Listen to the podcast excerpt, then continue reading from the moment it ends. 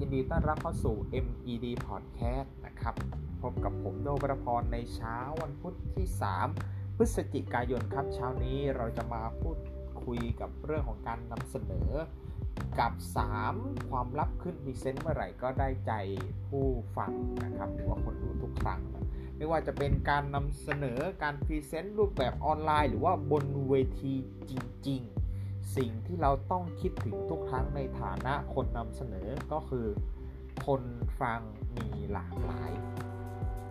การที่เราสามารถได้ใจคนฟังนั้นไม่ใช่เรื่องง่ายนะครับ แต่ว่าแต่ละคนเนี่ยเขาก็มีความต้องการ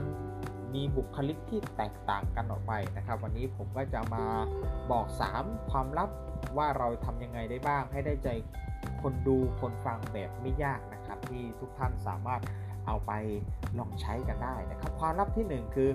เป็นพวกเดียวกับคนฟังให้ได้ก่อน สิ่งที่ช่วยทำหน้าที่ ice breaking หรือการละลายพฤติกรรมได้ดีที่สุดในการนำเสนอคือ การที่คนฟังรู้สึกว่าคนพูดเป็นฝั่งเดียวกับเขา เราสามารถเริ่มต้นด้วยเหตุการณ์ที่มันเป็นแบบคอมมอนให้คนฟังพยักหน้า อ๋อ เออ ใช่นะ เหมือนกันนะ เป็นแบบเดียวกันเลย เห็นด้วยในช่วงแรก ๆ ของการนำเสนอ และบอกต่อไปว่า ไม่ใช่แค่คนฟังเท่านั้นนะครับ คนพูดเองก็เคยเจอสิ่งเหล่านี้มาก่อนเหมือนกัน เราเคยเจอประสบการณ์เหตุการณ์แบบนี้มาเหมือนกัน เท่านี้เราก็สามารถที่จะไปยืนฝั่งเดียวกับคนฟังได้สบายแล้วครับ จากการจากนั้นเราจะนำเสนอหรือว่าพรีเซนต์อะไรไปไหนต่อก็จะง่ายขึ้น คนฟังก็จะตามเราได้ง่ายขึ้น เพราะว่าเรากับเขารู้สึกเป็นพวกเดียวกันนะครับ ลดกำแพงลงบางทีการ ice breaking หรือการละลายพฤติกรรมเนี่ยไม่จำเป็นจะต้องมี activity ที่มันแบบชัดเจนโผงผางอะไรลักษณะนั้นนะครับ ถ้าเรามีเทคนิคของการสื่อสารในเรื่องของการพูดอะไรเงี้ยเราก็สามารถที่จะค่อยๆตะล่อมค่อยๆละลายพฤติกรรมเขาได้นะครับอะต่อมาในเรื่องของความลับที่ 2 คือ อย่าพรีเซนต์จากสไลด์อย่างเดียวนะครับ เพราะคนฟังมีหลากหลายถูกไหมครับ บางคนก็ชอบนั่งฟังเฉยๆบางคนก็อยากทำโน่นทำนี่ ไปด้วยไม่งั้นจะเบื่อนะบางทีเราไม่สามารถนั่งฟังอะไรนานๆได้แบบผ่านไปสิบนาทีเราต้องหยิบโทรศัพท์มาเลื่อนๆเพื่อให้ร่างกายรู้สึกว่า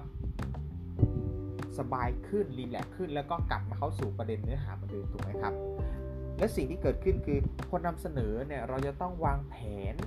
มากกว่าแค่ใช้สไลด์นะครับ ลองสลับช่วงไปเปิดคลิปวิดีโอบ้าง หรือสลับไปเป็นจาก ในเนื้อหาสไลด์ไปเป็นเขียนบ้าง หรือแม้กระทั่งปิดสไลด์ แล้วลองตะลุยพูดปากเปล่าบ้างนะครับ ให้คนฟังได้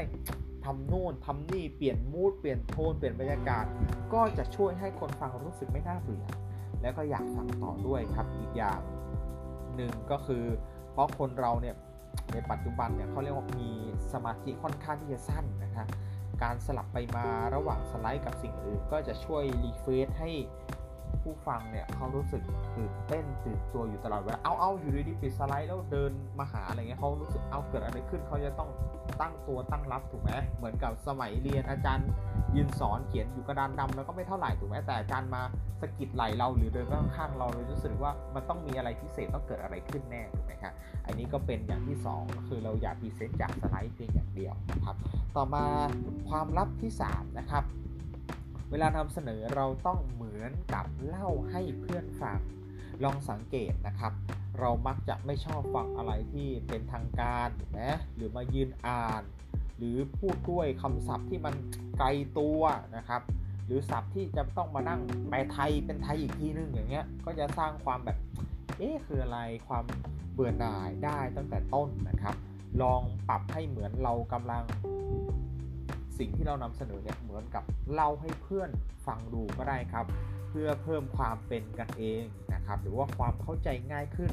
จะได้ไม่ต้องมานั่งไปไม่ต้องมานั่งดีแคปอีกทีให้ให้มันยุ่งยากนะครับ เท่านี้คนฟังเขาก็จะรู้สึกดีแล้วก็อยากฟังต่อแล้วครับนะครับ ก็ลองเอาไปใช้เราไปปฏิบัติกันดูได้ไม่เสียหายนะครับ เพราะ ยังไงซะคนฟังนี่แหละครับคือศูนย์กลางของการนำเสนอทั้งหมดเลยนะครับ ต่อให้เนื้อหาทุกอย่างอะไรดีเพอร์เฟกสุด แต่สุดท้ายเราไม่สามารถที่จะพูดแล้วได้ใจคนดูคนฟังได้ ก็